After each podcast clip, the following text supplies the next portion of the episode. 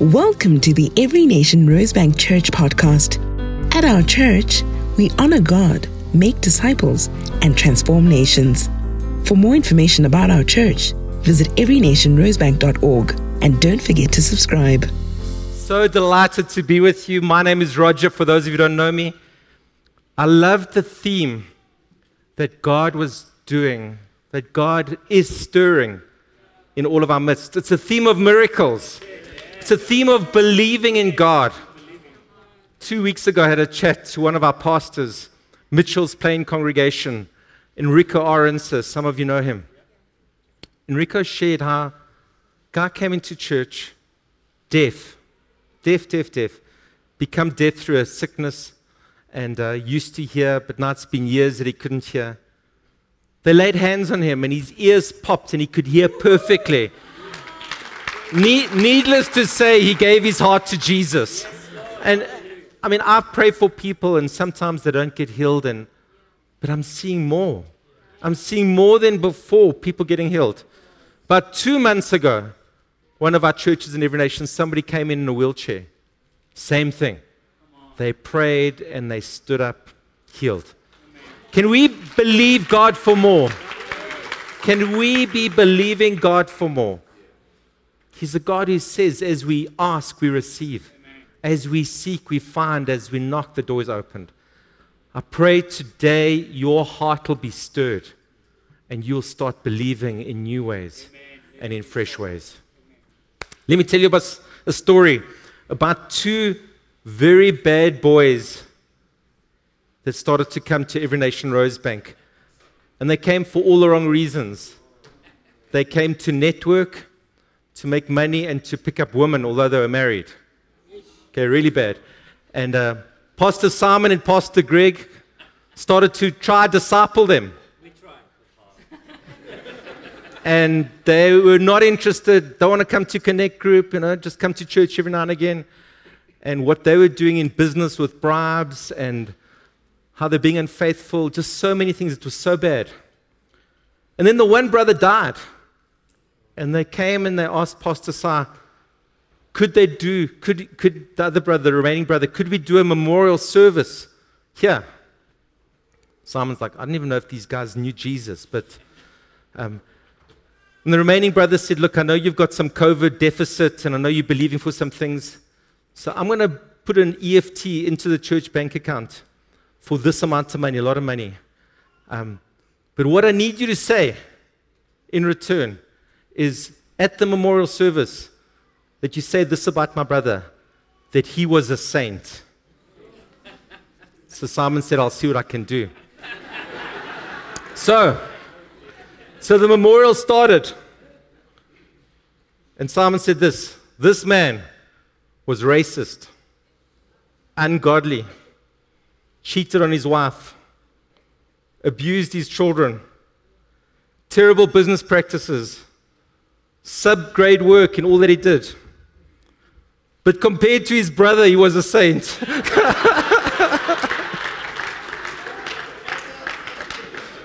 it's just a story, okay? It didn't really, didn't really happen. All of us, all of us are sinners. All of us are sinners. Saved by grace. And I trust that all of us, because of our faith in Jesus, are saints as well. We're in week four of Galatians. And what I want to speak to you today, if, if you get it right, it's not that you have to do a whole lot of work. If you get it right, your life will be one of great joy. Your life here on earth will be one of great fulfillment, great purpose, and great peace. If you get it wrong, either it'll be a life of great striving, great heartache, or life just wasted in sin and meaninglessness.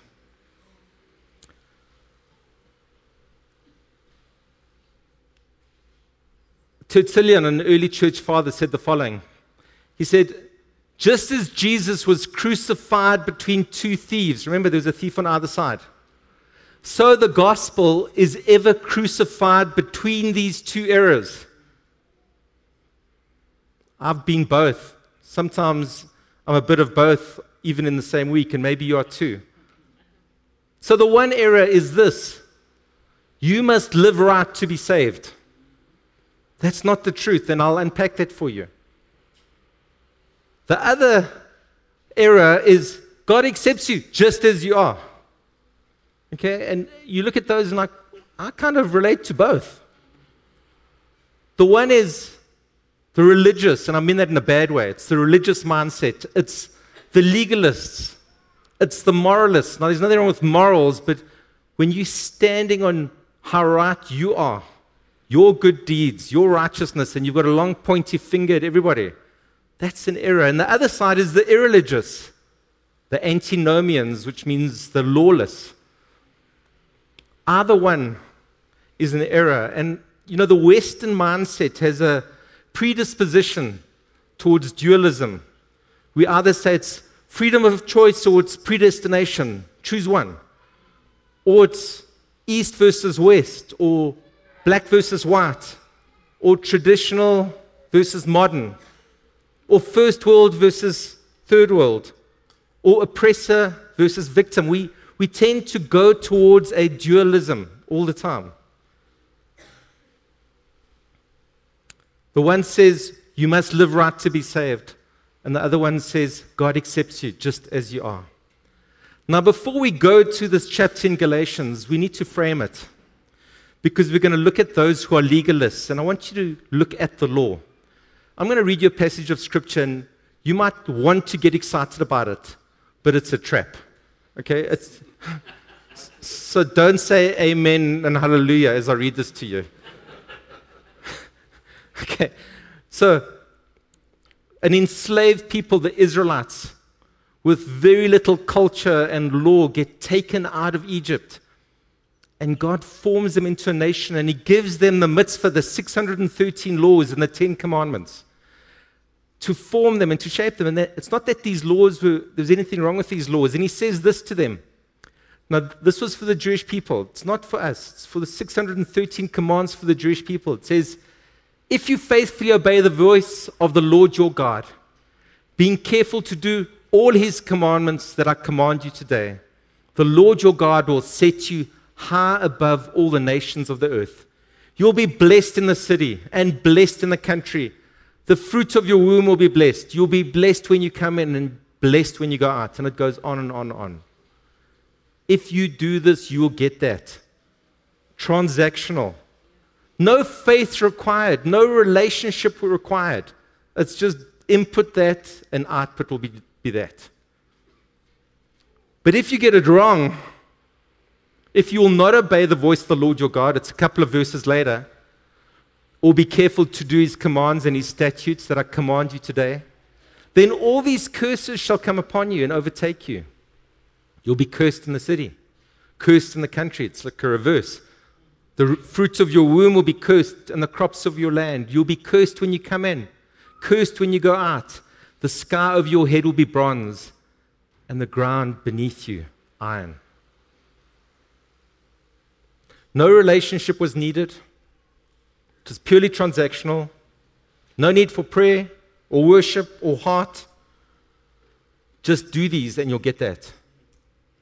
The truth of the matter is, it's impossible to obey the 613 commands. It's impossible to obey the 10 commandments. Just who of you has never broken the 10 commandments? Like, not one. Just come and pray for us afterwards, okay? our fallen nature, our brokenness, we need a Savior. Outside of Jesus, we cannot bootstrap ourselves. God knows this, and, and this law was just to point towards something greater. It was to point towards a Savior, a Messiah. A while later in history, but still in the Old Covenant, God says this in Jeremiah 29. He says, The days are coming, and I will make a new covenant with the house of Israel. Not like the covenant I made with your fathers on the day I took them by the hand and brought them out of the land of Egypt. Not like this covenant. For this is the covenant I will make. I will put my law within them, and I will write it on their hearts. God is looking for transformed hearts from the inside out. And I will be their God, and they shall be my people. And I share all of that with you because what we're going to read in Galatians is what happened to this beautiful church that started strong. And then all of a sudden, they started to drink some other Kool Aid and they started to mix pure relationship with God with a whole lot of legalistic, moralistic views. Now, before you say it doesn't apply to me, it's not just Jewish legalism. Um, and, it, and, I know some people are like trending that way. The only form of uh, Jew, uh, Jewish faith that we got today is an offshoot of the, of the Pharisees. There were five branches at the, top of, at the time of Christ. Only Pharisaism offspring remains. And you don't want to go down that, that path. But we're also talking about moralism, those people who, through their own righteousness, so if you say, I'm not trying to be Jewish, but often we're moralistic in our approach to the way we judge others and the way we judge ourselves. So let's go to Galatians, and as we read God's word, we'll see how they drifted from faith to legalism. Paul writes and he says, You foolish Galatians, who has bewitched you? Before your very eyes, Jesus Christ was clearly portrayed as crucified. He's saying to them, Jesus was portrayed and presented to you as the one who has paid the price. You don't have to pay the price. You don't have to bootstrap yourself. You don't do it by your own efforts. Jesus Christ was presented to you as the one who died for you. I'd like to learn just one thing from you. There's a bit of irony, a bit of sarcasm here. Did you receive the Spirit by the works of the law or by believing what you heard? Are you so foolish after beginning by means of the Spirit? Are you now trying to finish by means of the flesh, by your own efforts? Have you experienced so much in vain if it really was in vain? So again, I ask Does God give you His Spirit?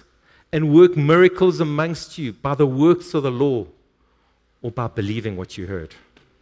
So also Abraham, saying, Your forefather believed God and it was credited to him as righteousness. This passage is packed with revelation. The most important one is the reminder that Jesus paid the price for them. Tetelestai, that's what Jesus cried out. It is finished paid in full. Every other faith is what you have to do, these five rules, or reincarnate a thousand times until you. Jesus said, It is done, paid in full, tetelestai. He's reminding them of that. He's reminding them of the Holy Spirit, the presence of God, the experience of the touch of His love. And if you want God and you've never experienced the Holy Spirit, come forward afterwards and we'll pray for you and you'll receive it by faith through the laying of hands and experience the power and love that God has for you.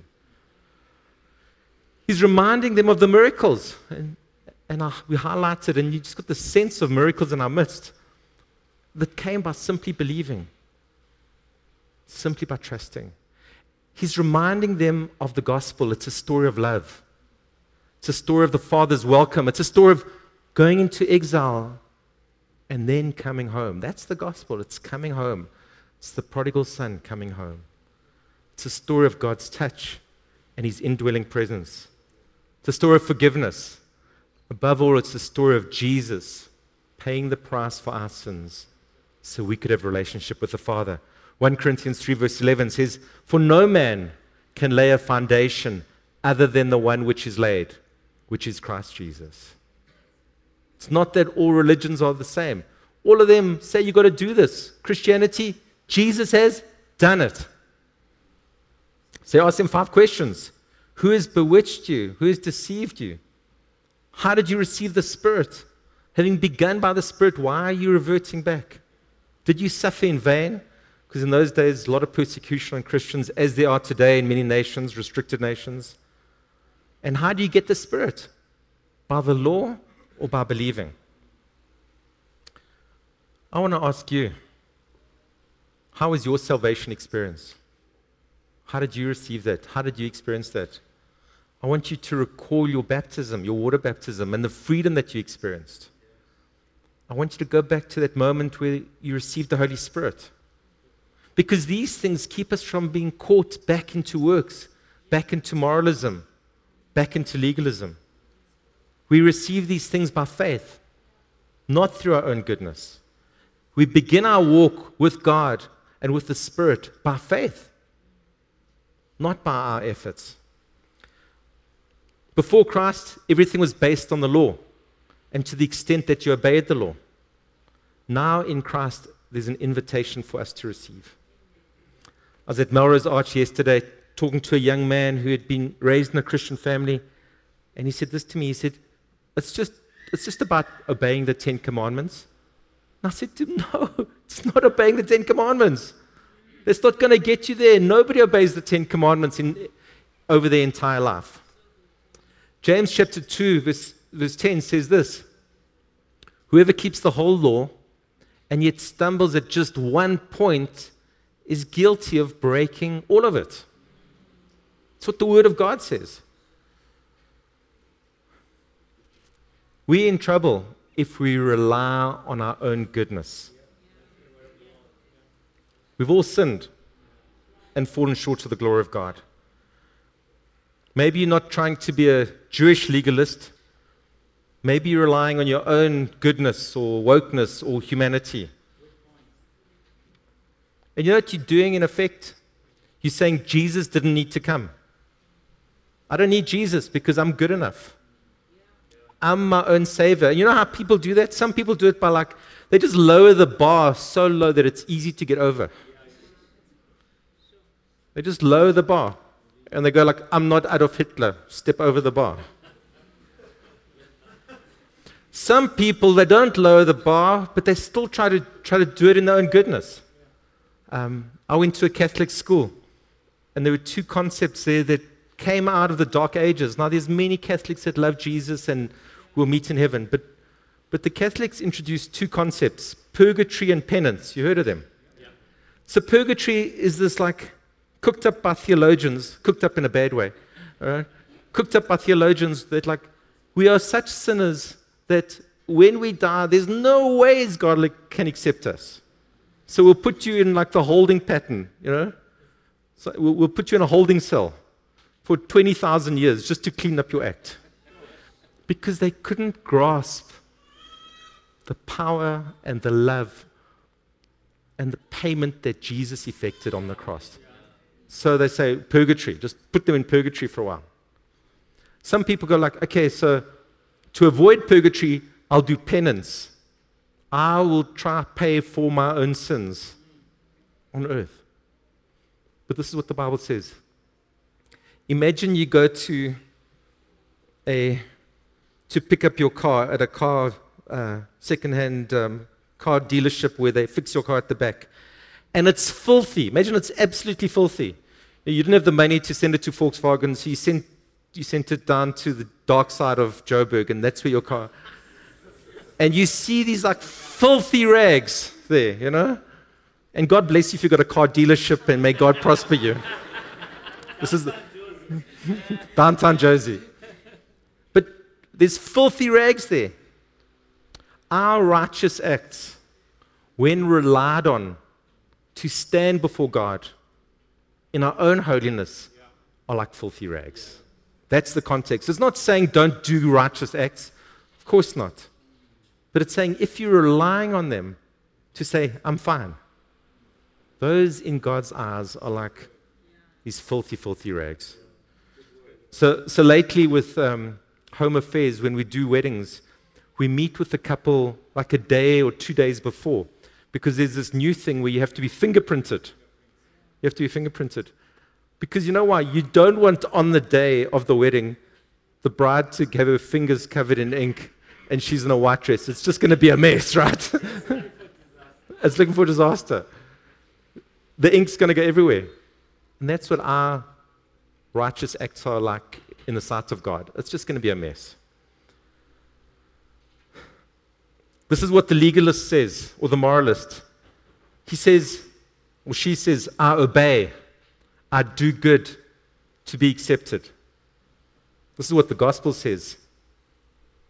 Because of Jesus, I've been accepted. Therefore, I live, I do, and I gladly follow. The legalist, the moralist says, My motivation is actually, if they're honest, it's fear and it's insecurity. Whereas those that have chosen that middle path of the cross of Jesus, there's gratitude and there's great joy. Religion, the moralist says, I obey to get things from God. Versus, I love God. I have Him. He is my delight. And I follow, I follow Him with joy. Now, there's two incredible people who were commended by Jesus, and they were so unusual in Matthew. And the first one was the war criminal, the hated centurion. Okay, you read about what Romans did to nations, and they were despised, hated, feared by the Jews. And it says, when Jesus entered Capernaum, a centurion, who's a Roman army officer, came and said, Lord, my servant lies at home, paralyzed, suffering terribly. Jesus said to him, Shall I come and heal him? And the centurion replied, Lord, I do not deserve to have you come under my roof, but just say the word, and my servant will be healed. For I myself am a man under authority with soldiers under me. I tell this one, go, and he goes, and that one, come, and he comes. I say to my servant, do this, and he does it. Effectively saying, I see you. I see you've got authority. I believe in you. You've got the goods. When Jesus heard this, he was amazed, and he said to those following him, Truly I tell you, I've not found anyone in Israel with such great faith. Then Jesus said to the centurion, Go, let it be done just as you believed it would. And his servant was healed at that moment. Think about people that believe in you. Think about people that expect the best from you. Think about those people when they see you, they're like, this is going to be great. They, they get the best from you, right? Versus think about those people who like, well, show me your stuff. I don't think you can do anything for me. They don't get the best from you. This man had an expectation in Jesus. Was he Jewish? No. Was he following the law? No. What did he have? He had great faith. God doesn't move in response to every need. But God moves in response to faith. Jesus moves in response to faith. Another story, and, and don't be offended by what Jesus says to her. I'll, I'll, I'll comment on it. Leaving that place, Jesus withdrew to the region of Tyre and Sidon. A Canaanite woman, now the Canaanites did terrible things, sacrificed their children, all kinds of bad stuff, hated by the Jews. And she cried out, saying, Lord, son of David, have mercy on me. My daughter is demon possessed, suffering terribly. Jesus did not answer a word. So his disciples came to him and urged, Send her away, for she keeps crying out after us. And he said, I was sent only to the lost sheep of Israel. The woman came and knelt before him. Lord, help me, she said. And he replied, It is not right to take the children's bread and toss it to the dogs. Yes, it is, Lord, she said. Even the dogs eat the crumbs that fall from their master's table. We dog lovers in our family, we understand that one. Then Jesus said to her, Woman, you have great faith. Your request is granted. And her daughter was healed at that moment. Don't be aggrieved by the way Jesus responded to her because it seemed to stir her faith, right? It seemed to stir up and she received even more. She received the healing, the deliverance of her daughter. And she also received this commendation by Jesus this you are of great faith. Common factors between the two. They weren't followers of the law, they weren't moralists. They knew their need, they knew they were desperate. They came to Jesus. They came to him with expectation. They came to him with faith. They put their faith in him and they received. The legalists, the moralists put faith in their own efforts, their own ability. If unsuccessful, pain, suffering, curses, versus putting our faith in Jesus and His grace. Now, that's the one side. I'm going to go to the other side of the ditch, to the relativists. Paul dealt with both, and if we're going to look at this concept, we've got to look at both. people hearing the message of the forgiveness and what Jesus had done asked this question What shall we say then? Okay, this is the moral relativists. These are the lawless people. I've given my heart to, Jesus and I can do whatever I want. That's what they're saying. What shall we say then? Shall we go on sinning so that grace may increase? By no means. We are those who have died to sin. How can we live in it any longer? This is the problem with sin. It feels good. Am I the only one who acknowledges? Okay, it feels good at the time. It feels good for a time. And then it becomes bitter and painful. These, these lawless relativists were saying, just, just do whatever you like with your body. But the problem is, you reap a harvest. And Jesus came that we'd be free from these things. Now, C.S. Lewis wrote a book called Four Loves. And uh, in the Greek word, in, in the Greek, what is translated as love, there's four actual different words. There's eros, which is erotic love. There's philia, brotherly love. Storge, family love.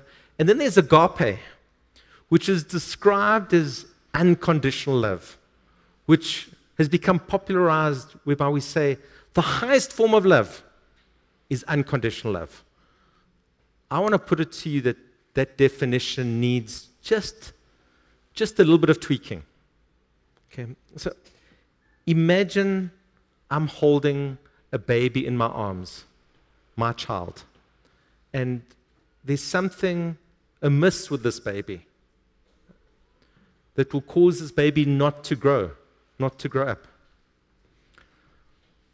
I won't just be like, well, I just love you unconditionally, just stay as you are, right? I'll do all that I can for that baby to, to come into its potential. I'll lay down all my fun that my child might, might grow up. Okay, let's take the reverse example. You got this perfect, beautiful baby, perfect, no problems. And you love the baby at three months. You love three month old babies, so much so that you go to a mad scientist who can give you an injection that can keep that baby at three months for the rest of its life. Frozen, frozen in time. That's pathological, right? I mean, we should go to jail for that kind of thing. If unconditional love is, I love you and I don't care whether you come into the fullness, I don't think that's the fullness of love. I don't believe that's the fullness of love. God's love sees past our sins, sees through our sin, but He also sees us for who we, we can be who we meant to be, the fullness of our calling. Yes, God loves us unconditionally. Yes, He sees through our sin and He loves us. And He sees who we were meant to be. That's a deeper love. And that's a more complete love than this unconditional love that says, just stay as you are. He loves us as we are but He sees us as we can be.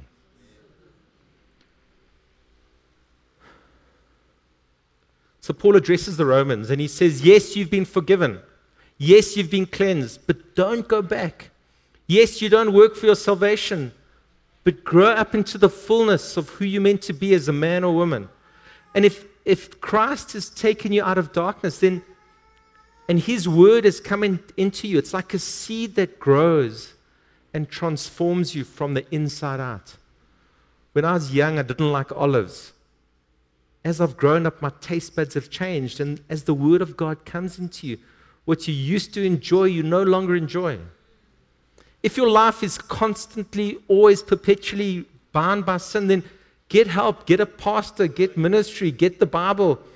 Ultimately, if you stay in that place, you'll start to question your salvation, and, and rightfully so if there's no expression of faith, of, of your identity in Christ, in good works expressed out of gratitude, you'll start to question your salvation.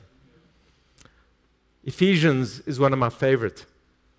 For it is by grace you've been saved, through faith, and this is not of yourselves. We're saved by grace through faith because of Jesus. It is the gift of God, We don't earn it, we don't work for it. It's a gift of God. Not by works, so that no one can boast. But he goes on For we are God's handiwork, created in Christ Jesus for good works, which God prepared in advance for us to do. So, having been saved, having been forgiven by grace through faith, you then say, okay, from here, what? Let's live a life of joy and purpose and fulfillment because you are made in the image of God and you are his handiwork, created in Christ Jesus for good works. And there are good works prepared just for you to do, that God has prepared in advance for you to do. People say, you know, it's just grace, grace, grace, grace. Everything's grace, you know. And it is grace, but there's a misunderstanding of that word. For the grace of God has appeared that offers salvation to all people. It teaches us to say no to ungodliness, just insert there. Teach us to say no to ungodliness and worldly passions and to live self controlled, upright, and godly lives in the present age while we wait for the blessed hope, the appearing of the glory of our great God and Savior, Jesus Christ, who gave himself for us to redeem us from all wickedness and to purify for himself a people that are his very own, eager to do what is good. So grace saves us, but also grace works in us and enables us to say no to bad stuff and yes to good stuff. And we are transformed so it's no longer like we have to do it, but we're eager to do what is good. Our appetites have changed, our heart has changed. Dallas Willard probably the greatest author in the area of Christian transformation, says it starts with faith. It starts with you saying, up, like doubting Thomas, despite my questions, I don't have every question answered, but I believe in you, Jesus. I believe in you. I'm, I'm putting my trust in you. You move to a place of a desire to grow, and so you come to church and you read your Bible and you and you want more, you want to know more of God. And then two things happen in parallel your heart is transformed from the inside out. And you start to do things in obedience. Not to earn salvation, you're saved. But you start to obey what God says. You start to do the things that He wants us to do. And then from those two things, just put an arrow between obedience and joy, you start to live a life from a transformed heart and from obedience of joy and relationship and purpose. That's what happens. Another way to think of it is you're a violin. Okay, just say, I'm a violin. Okay, you're a violin, but your tuning is off. Okay, you're not properly tuned. So you, you end up in this great orchestra, and you need to get tuned in to the orchestra. You need to get tuned into the orchestra. And as you tuned into the orchestra, you actually tuned in properly to what Greg C flat or C sharp is, you get tuned into a, something far greater than yourself. And you become the violin that you're meant to be. So too, when we come to Christ, we get tuned into God. We come into peace and harmony with one another, your marriage, your family, the world, and with yourself. The gospel, Jesus coming into our lives, us receiving Him, causes us to become perfectly tuned. Now, there are four states of humanity. The first one, pre the fall, we were perfect. Not we, our parents, Adam and Eve, were perfect. They sinned, and so came a state of depravity. When I hear about people doing terrible things in the world, I'm appalled, but I'm not surprised because we should not be surprised that people outside of God do bad things. We all, some of you are just nicer than some of us. Okay? I can relate to the depravity that people do outside of Jesus. As we come to God, as we put our faith in Jesus, we come into a state of grace. I hope you're there. And if you're not, then choose today. The invitation is there. We come into a state of grace where we are forgiven and we are being transformed. We are being regenerated. We're becoming more and more like Him. And then one day we'll be in a state of eternal happiness. No longer tempted, no longer struggling in ourselves, no longer in need of regeneration because we'll be transformed. Tim Keller says this. Tim Keller is a famous um, pastor, used to base out of New York. And I, I love the way he says it. He says, the legalist, and there's many forms of legalism, many forms of moralism, everybody thinking they're right. The legalists, you've got your right wing legalists, your left wing legalists, you got, I mean, every, the legalist says the good are in and the bad are out.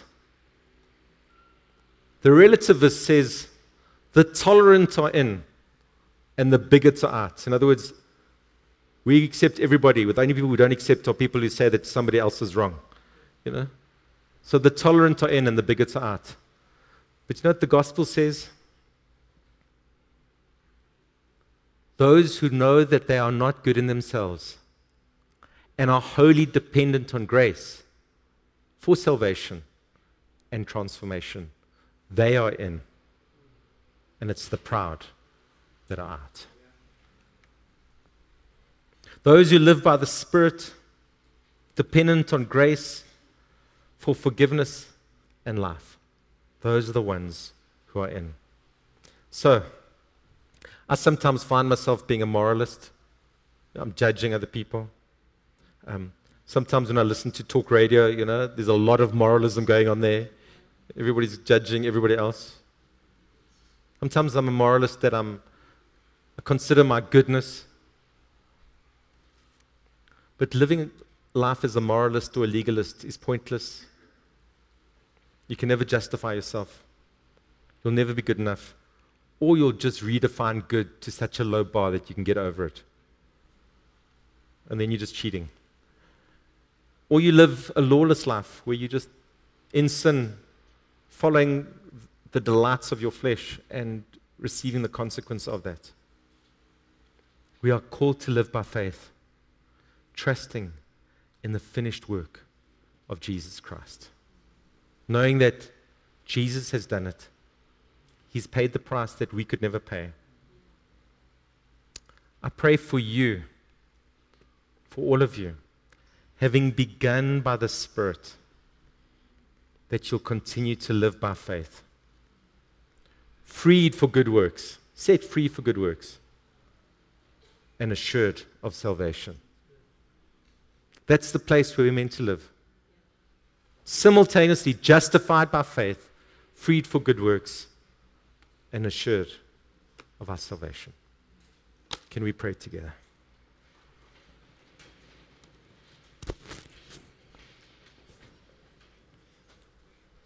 Lord, I know that I've wrestled with, with these truths, Lord God.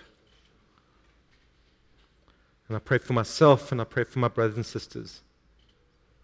Lord, that we would not be moralists, nor would we be lawless, but we would truly put our faith and trust in you. Lord, we would not hide our sins, we would not justify ourselves, and we would not live lives of dissipation, just pursuing the flesh. I'm going to do two prayers today. And the first one is to pray for you if, if you want to come home. If you've heard this message and you say, I want to put my trust in Jesus. I know I can't clean up my life. I've been bouncing between being a moralist and a lawless relativist.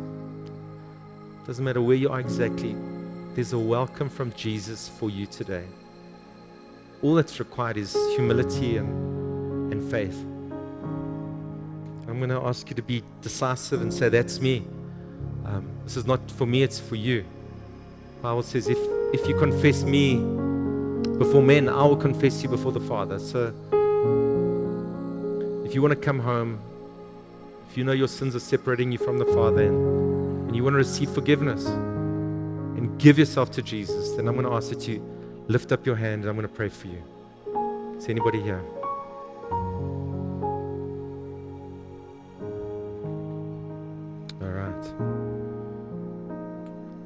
I'm going to pray for grace for all of us.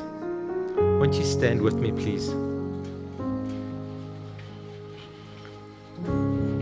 And if you wouldn't mind, lift up your hands. Lord, as we lift up our hands, we are asking for grace to live this life that you've called us to live. Lord, with courage, and joy and faith. Lord, may we not rely on our good works, but may we trust in you completely. Holy Spirit, come upon us and grace us to say no to ungodliness and yes to you. Yes to you. That people would behold our lives and they would see you, they would see something that they haven't seen before. Lord, your goodness and glory because you've transformed us and we're walking out our calling with, with purpose and joy. So as we lift up our hands, we say, Lord, fill us with your grace and fill us with your Holy Spirit. We pray this in Jesus' name. Amen. Thank you.